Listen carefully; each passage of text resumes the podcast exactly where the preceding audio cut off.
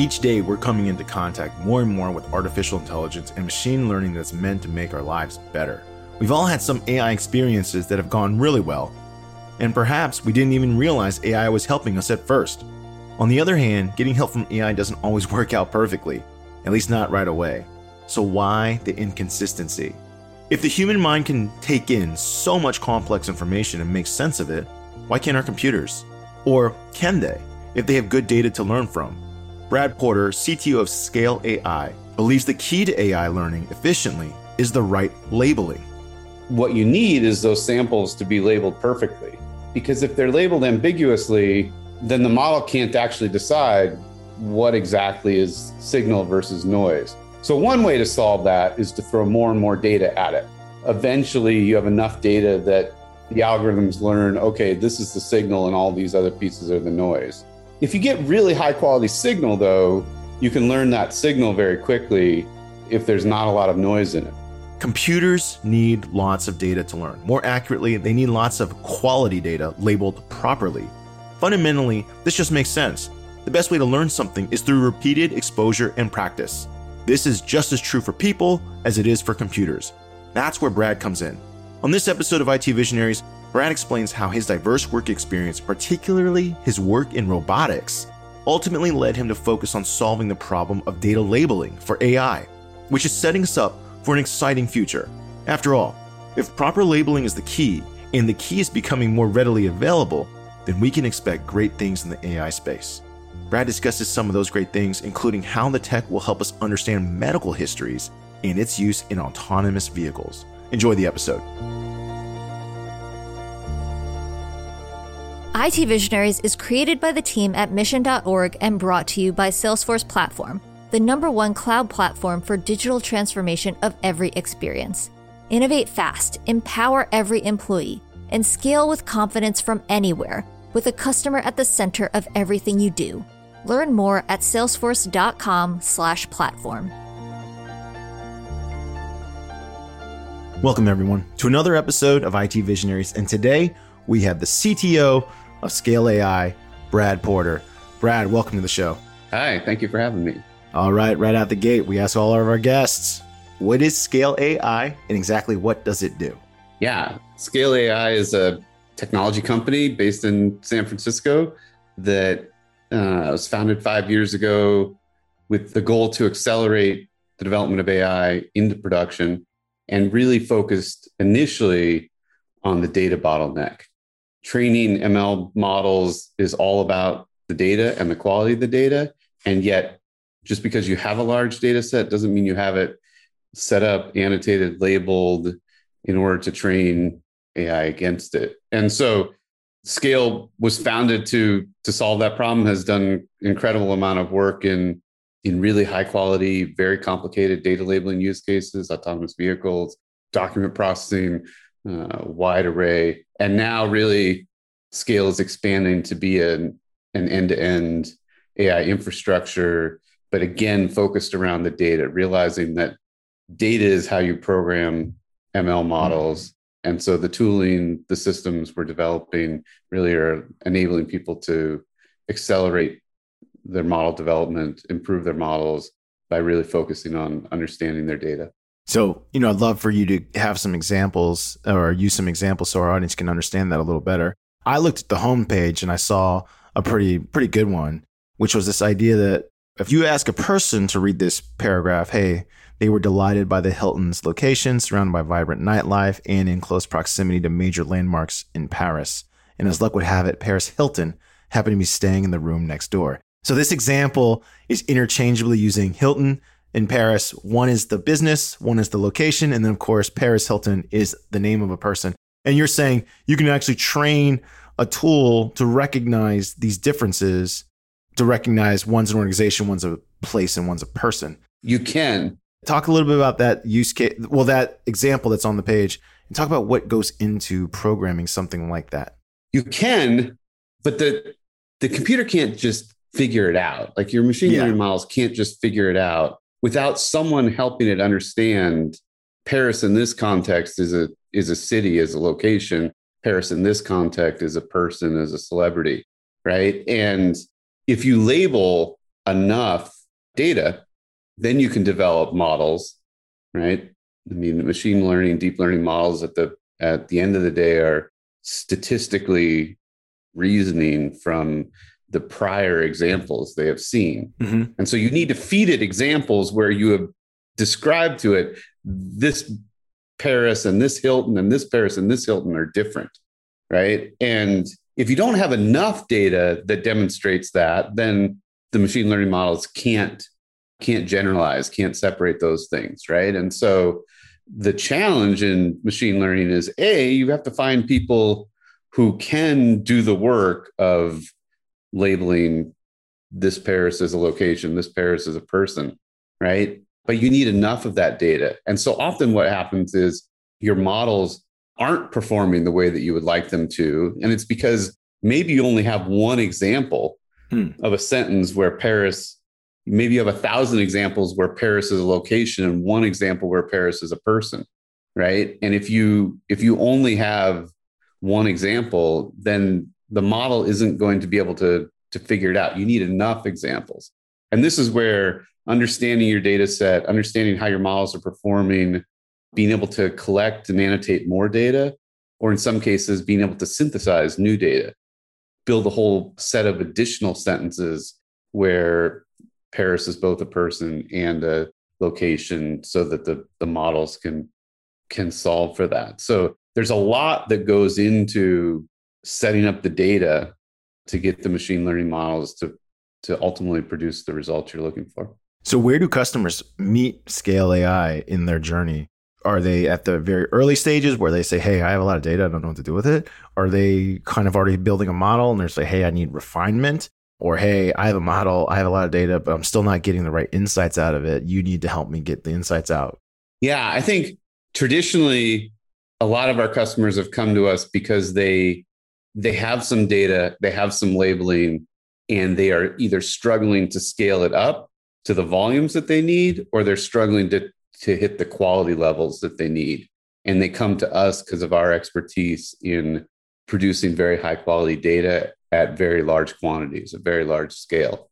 What's also happens is that, you know, we're we're fairly well known in the ML AI community for the work we do in producing high quality data.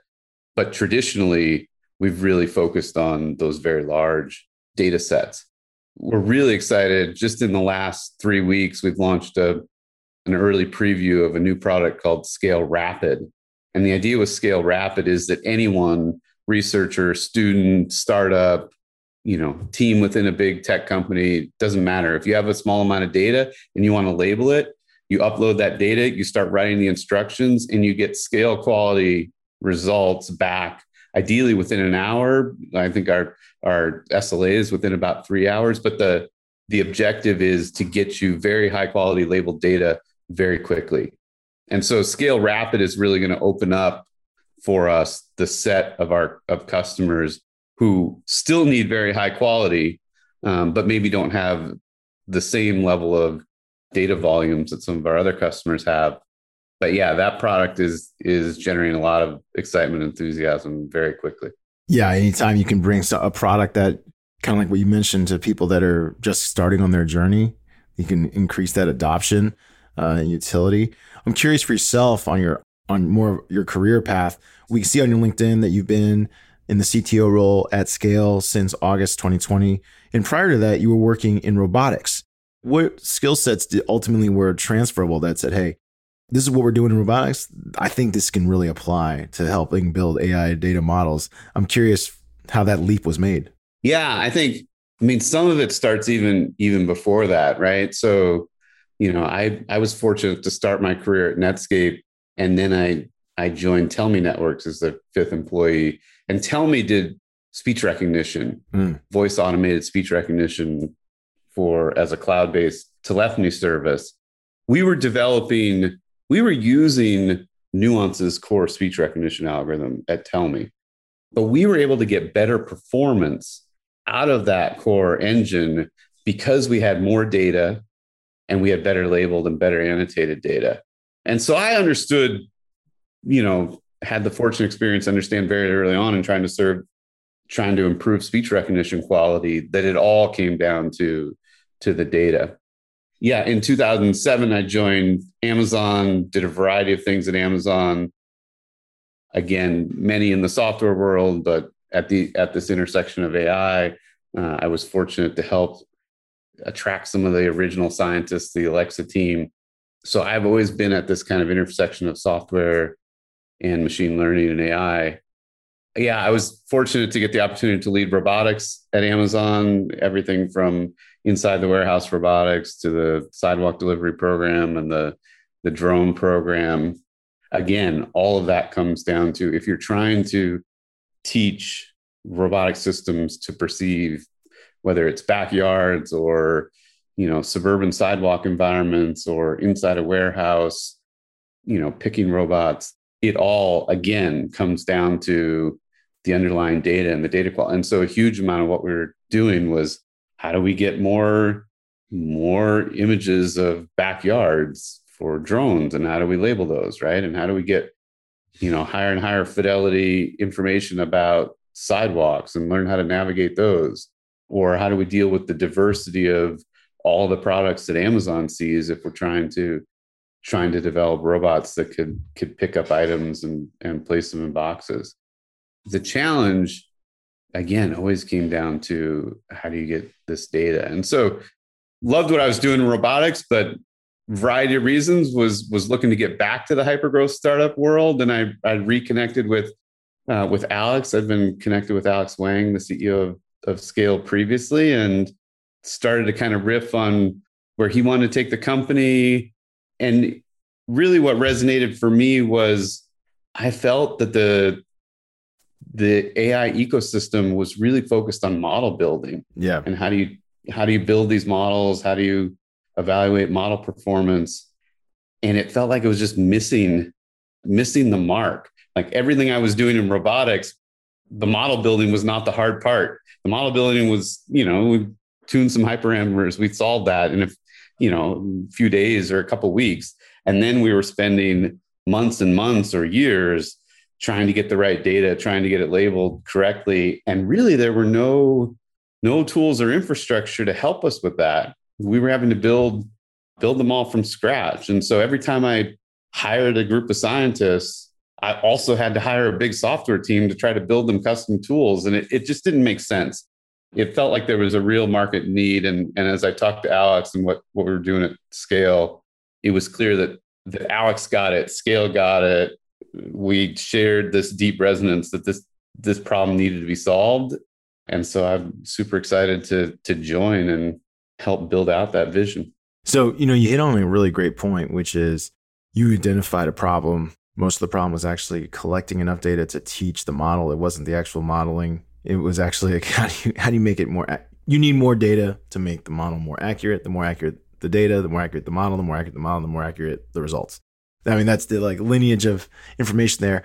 You know, I have a question. I tend to tell questions. If you listen to this podcast, I tend to ask two questions at once. I always do it, but it, here we're about to go. I think the first question is, why is it that so much data is needed? Because for someone who's not a, let's say a uh, not a programmer, you know, for us to recognize an object is quite simple right? We see a person walking on the street. Oh, that's a person. We don't need to, oh, I need another picture of a person to know what that is. Like we we know it, right?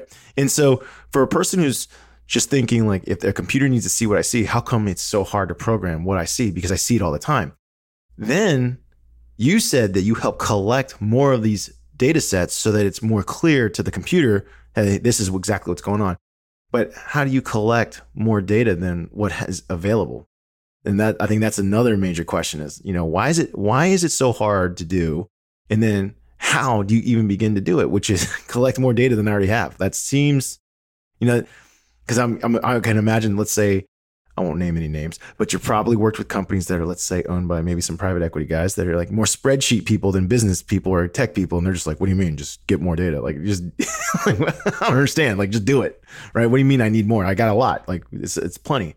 I'd love to hear your perspective on, you know, explaining to a person that is not familiar with what you do, why is it that it's so hard to collect enough data points to make it accurate? And then I'd love for you to explain, like, you know, some of the challenges that go behind teaching the model so that it becomes more accurate? And how do you even go in the process of collecting more? Yeah. I mean, the human mind is amazing as to how quickly it learns. And yet also you're feeding the mind, you know, a year and a half's worth of, you know, 16 ish hours a day, 12, 16 hours a day of video yeah. continuously for a year and a half before you can really segment what's going on around you right? And so you know again our, our brains are amazing and the but the amount of data they're processing and learning from is is quite vast. Yeah. Right? And so the challenge in machine learning ends up being you can learn from a relatively small number of data points right? You're trying to learn you're trying to learn you know a mathematical function at some level of you know what's what's going on. And so you know if you have you don't need massive amounts of samples to learn some things right? And yet what you need is those samples to be labeled perfectly yeah right because if they're labeled ambiguously then the model can't actually decide what exactly is signal versus noise so one way to solve that is to throw more and more data at it, right? And so, you know, eventually you have enough data that the algorithms learn, okay, this is the signal and all these other pieces are the noise, right? If you get really high quality signal though, you can learn that signal very quickly if there's not a lot of noise in it. So this is the the classic trade-off of how much do you invest in getting more data versus how much do you invest in the quality of the data that you that you're labeling and annotating? In general, the answer is you ideally do both. You try to get a lot of data and you try to label it incredibly well. But even then, you know, there's what we kind of refer to as the long tail problem. There are a lot of there are a lot of artifacts you'll see in the world that you see very infrequently. Like I had I had a strange experience once driving from San Francisco to Mountain View uh, along 101. You know, I'm going 60, 65 miles an hour. And I think that I see a plastic bag falling from the sky, right? And I'm not too worried about a plastic bag falling from the sky, right? And what it ends up being is uh, a seagull tried to land on the highway right in front of me. there was some roadkill or something on the highway I was going for. And un- unfortunately for the poor seagull, I, I hit it and the seagull didn't make it, but I, I and my car were fine. But the point is, you don't you don't encounter that instance, you know, very frequently. How many times am I in my lifetime gonna gonna see a seagull fly in front of a car? But you do want to have an intuition as to what to do in that scenario, right? Mm-hmm. If I had just slammed the brakes as hard as I could, I might have lost control on the highway and been rear-ended. And like, yeah. And yet, if if that were like a baby or a three-year-old that were like, then probably I should have like you need those kind of data points in your data set in order for you know to teach an autonomous vehicle system what to do right? And so that's what we think of as a long tail problem. Even if you have a lot of data there are these very infrequent events where you need more data and that's where we're starting to build a couple products i'm really excited about one we call smart capture which is you have these fleets of vehicles out there they're collecting data all the time a huge oh, yeah. amount of that data has to get thrown away because there's just not enough bandwidth and storage to store all the, you know, you've got however many 4K cameras on this thing and LiDAR, like you're producing massive amounts of data. You can't keep all of that data, but you do want to keep. Yeah, you can't transmit it. You would have to build like hardcore storage in the vehicle, or it's, it's too much bandwidth to transfer over the airwaves. Like this, this is a lot. Yeah, I mean, AWS has this product of like they'll drive up a tractor trailer for your data, right? Yeah. Um, you know, uh, so yeah, we should all just drive our cars to some tractor trailer to siphon off all the data, right? Like dock it. Yeah, well let's dock it to the cloud so it can tell me something. but you do want to capture these these rare events, right? And so being able to smartly capture the data you want and use AI itself to decide which things you want to you want to capture is a is a product we're we're really excited to build and kind of integrate with our our data lifecycle there are also ways to synthesize data and to you know if you have the the lidar signatures and the camera signatures of a seagull flying from the sky you can put that information into other scenarios right? And create a data set that can see 10,000 instances of that by just, you know, permuting and putting and and we know from the the science and the research that models can learn from that kind of composited augmented data. And so really where we're going with our tool set is that you'll be able to see and understand your data you'll be able to see and understand how your models are performing and when you notice that your model isn't performing in this particular edge case maybe because you don't have enough data you can push a couple buttons. You can say i want more data like this and your fleet of robots vehicles drones whatever starts feeding you more artifacts that it sees like that. Wow. and you can also hit a button and say generate more like this. And then you can start to automatically see your your models improve. And to us that's uh those are going to be incredibly powerful tools to improving models very quickly. Is scale already at that place where it's plugged into the actual sensors of all these objects so that you can from this console of scale you can say hey i want to collect more i want to save or keep more images like for example you use the image of a you mentioned a seagull right that's obviously in the air so only certain sensors are even capturing that data point. You can actually tell the objects connected to a central like system that says, "Hey, I, I want to specifically capture and store this." I guess it would be like at the database level. Um, it's like, "Hey, keep these records. These records can go." That's where you're headed, or that's where you are. yeah, I mean, what what we do today, obviously, customers are working with us and and sending us data for labeling and annotation, right? And so, gotcha. We see the data that they see we can't use it for other use cases, but we can we can work with them to improve the quality of their data because that, that's how our contracts are set up. And so we have powerful tools like our scale nucleus tool that let us explore that data set and find and say, hey, do you do you know that you have you know this many uh, scenes of white trucks at night, but that's actually you know not as many as we would expect for the type of you know problem you're trying to solve you know with us in the next few weeks here?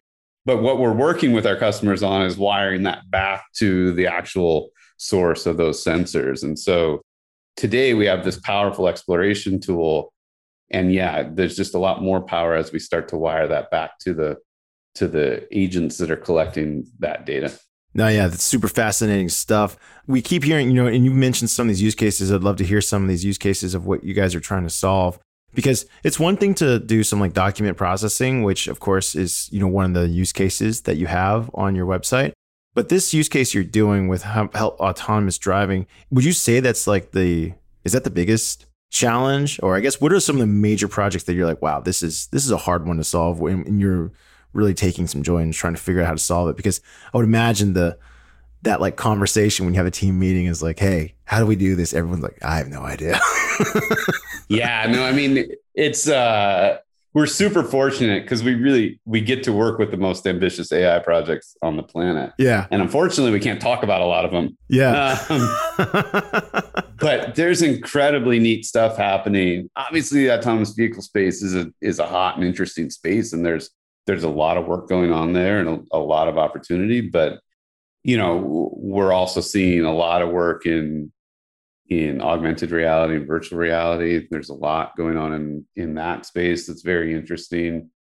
And this problem of high quality data isn't just restricted to these kind of future sci-fi drones like but also to you know day-to-day challenges like uh, like e-commerce right? In e-commerce the marketplace you have is trusted because the information you have about products is of very high quality right? If you have low quality information about products people can't trust them they're not going to buy those products and they may not want to buy from your marketplace right? And so there's a lot of space you you hit on document as well. Document processing super challenging problem but you know global logistics rides a lot on paper. Yeah. Insurance, mortgage, finance rides a lot on paper still. Medical rides a lot on, well, you know, this merge between paper becoming electronic records, but still being kind of unstructured like paper. And so there's huge opportunities there to really help people clean up and process that data. And again, quality matters. If you're, you know, extracting the shipper information from a bill of lading, you don't want to get the wrong shipper, right? Yeah. or you don't, you know, you're trying to to get the manifest of all the inventory. You don't want to miss some of the inventory in that list. And so, yeah, this this basic workflow of how do you get great quality data to build high quality models to get very quality results for production use cases fits in in kind of all of these industries. No, yeah. The personal industry that I'm or the industry I'm most personally fascinating is some of the AI work that's being done in the medical field where a lot of companies are trying to better identify uh, definitive sources of cancer, sources of, you know, potential gene problems, like really you know some of the nastiest diseases that we as a hum- as humans have to deal with, like detecting and finding them earlier.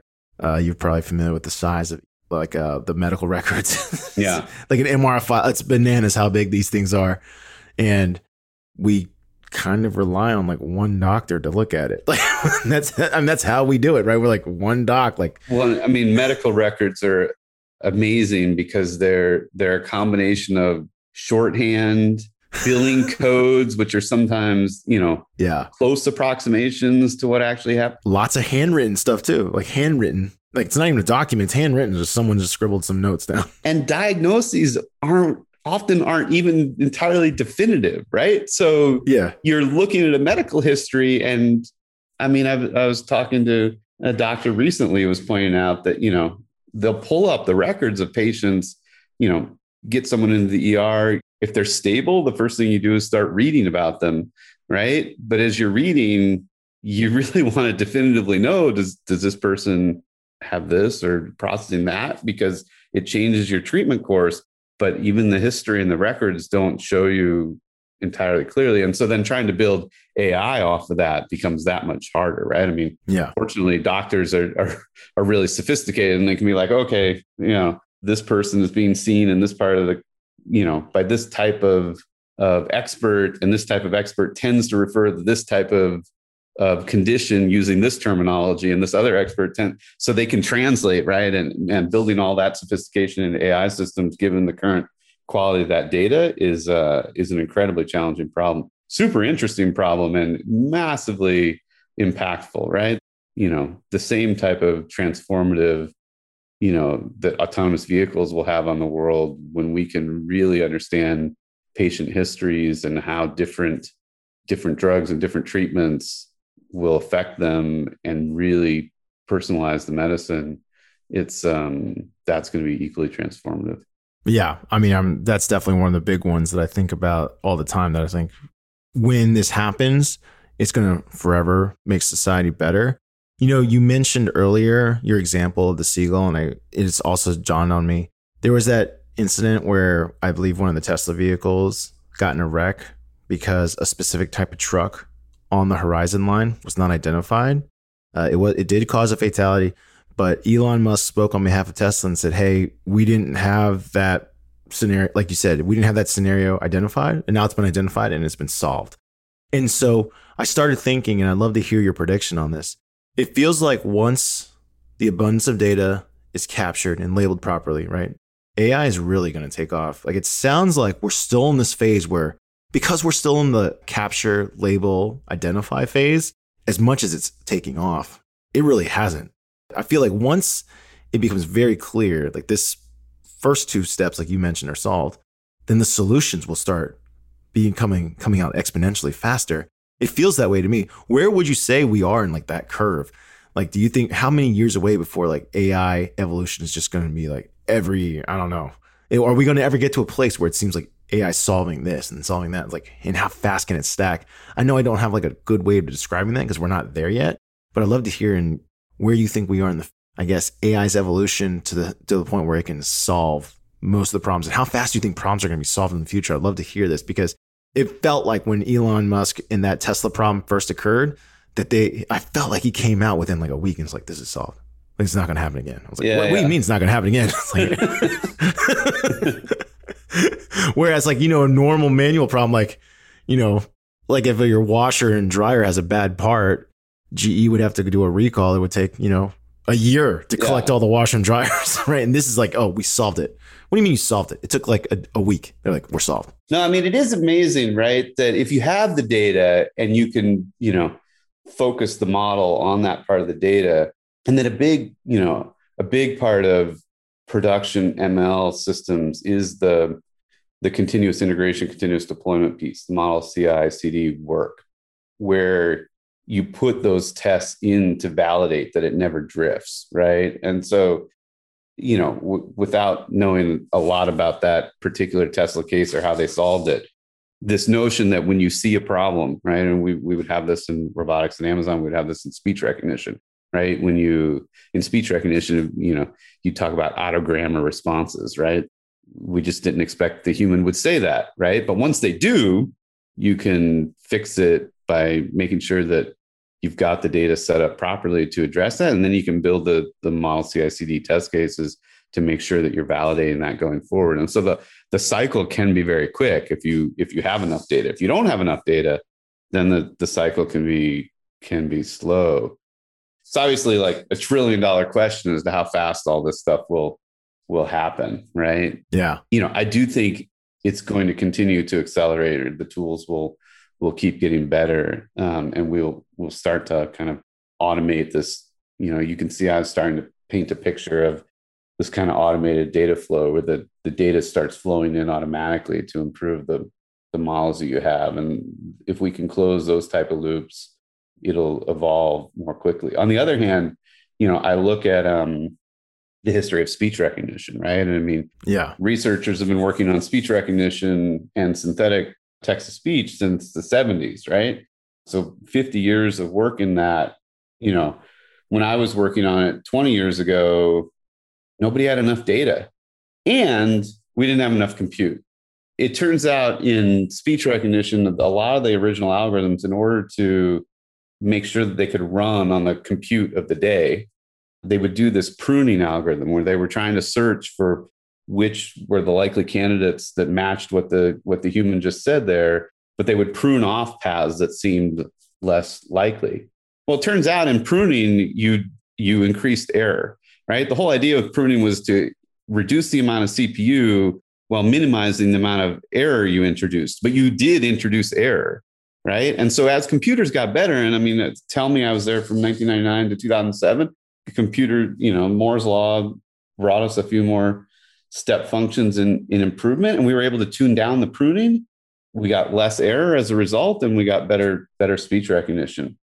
Now though if you look at what you know i'm i'm a huge fan of Nikko Strom. Nikko Strom is the distinguished scientist on amazon alexa. He's also was at Tellme um, good friend of mine he published a paper a couple years ago where they're now using a million hours of speech 10,000, I think it's 10,000 hours of labeled speech, but a million hours of unlabeled speech to produce the acoustic models now. And that type of data, A, you couldn't get that type of data. You couldn't get a million hours of speech.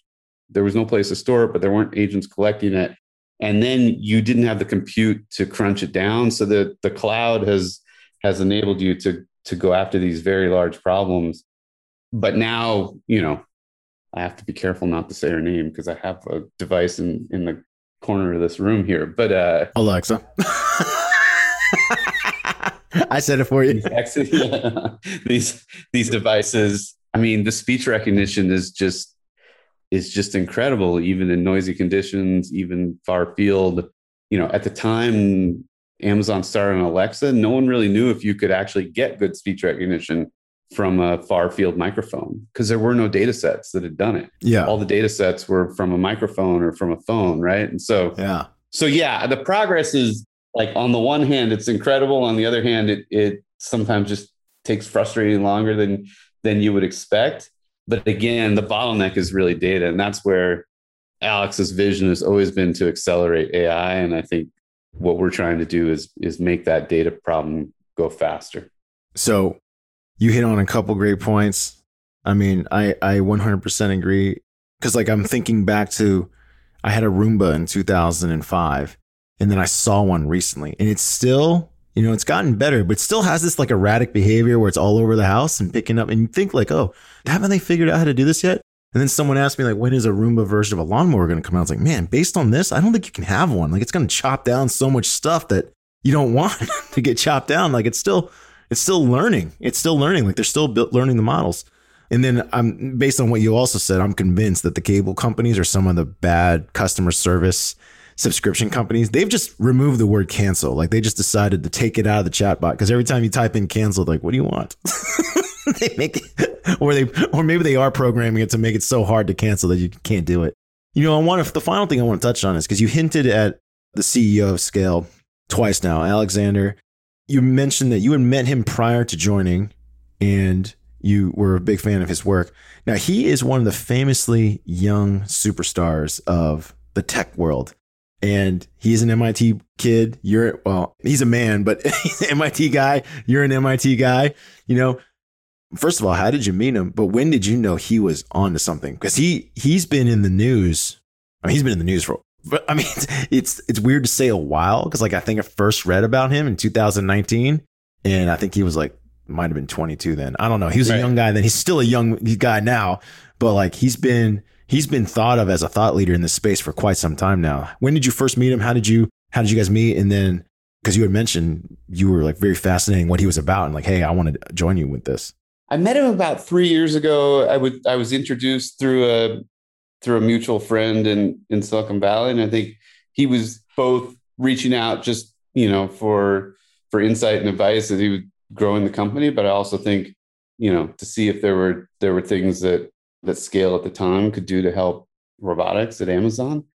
And I just remember being incredibly impressed by a his natural understanding of the problems and the bottlenecks that those of us who've been trying to get whether it's speech recognition or robotic systems working for a long time were running into. Like he he understood those problems innately and spoke very very thoughtfully about them. And i just remember thinking he was he was just a sponge right? He was just learning at an incredible rate. And so you know, at, at the time he was, I often take these these conversations, these calls as a as a favor to friends in my network, and um, because you kind of never know where they're going to lead to, and you never know who you're going to meet, right? And you know, sometimes I've met people who, in the future, come and and you know take on a big team or team responsibility for me. Sometimes I, I guess I meet my future boss, right? but yeah, that's what I was impressed by was just he really innately understood the problems that we were trying to address in getting ML systems into production. And he was just learning at, at an incredible clip. And then as I, you know, re-engaged with him um, last summer and really talked to him more, what I was what I was impressed with was just how thoughtful he is in trying to figure out what's the right thing for employees, what's the right thing for investors, what's the right thing for customers, and how do we solve for all those? Because in fairness, I've been worried that companies have been taking shortcuts on one of those constituencies, right? And mm-hmm. you know, you're you're very tempted in a startup to to maybe underserve one of those constituencies because you got all these pressures on you simultaneously. And um, you know, I wanted to work for someone and with someone who who was going to think deeply about how do we solve uh, apply all their problem solving brain to trying to solve the optimization function for how we solve for all those constituents. And i think that's how you build a great company. I don't think there's another way to do it right? Yeah. like you have to do great for your customers. You have to do great for your employees. You have to care about and take care of your investors as well. And if you can solve for all of that and make a viable business that's making real money you can separate from the pack and become you know hopefully an incredibly successful successful company. And so yeah i got really excited about the opportunity to to work with alex to solve those challenges at scale.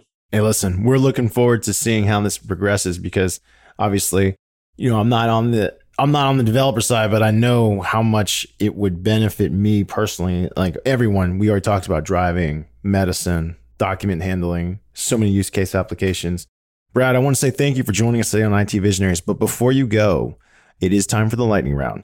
The lightning round is brought to you by the Salesforce platform, the number one cloud platform for digital transformation of every experience. And Brad, this is where we ask you questions outside of the world of work so our audience can get to know you a little better. You ready? Sure. All right, we checked you out on Twitter. Your profile pic and Twitter, you're holding a camera.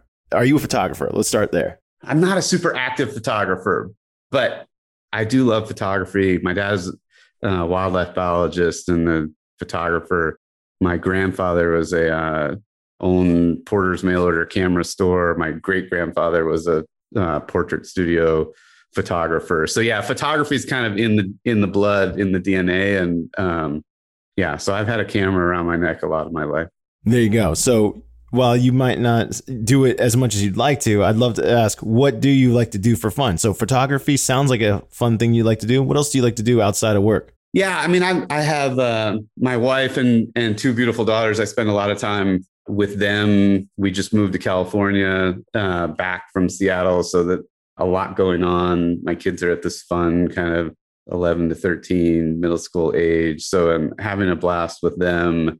Personal hobbies wise, I've always been into things that fly. Yeah, and uh, I don't like to put myself into the pilot seat, but I like to do anything kind of radio controlled, whether it's you know, I've done a lot with RC gliders, slope soaring, thermal soaring, this kind of 3D aerobatics, helicopters. You know, I'll often spend time at night just sitting in the simulator at my computer and learning how to do various flips and tricks with a uh, with a remote controlled helicopter. Well, our producer Aaron says he has just chatted me and says you need to do drone photography, so then you can fly things and take pictures. That's right. That's right. Well, Brad, I want to say thank you again for joining us today on IT Visionaries. Thanks for sharing what you're doing over at Scale AI. And I thought you did an excellent job of explaining where you play in the AI space. I can't tell stress enough how many people come on and say, we're AI. And they're like, well, what, what does that mean? no, well, very good. We're, we're excited. A lot happening at scale. Brad, thanks again. And uh, to all our listeners, if you want to check out some of Brad and his team's work, go to scale.ai.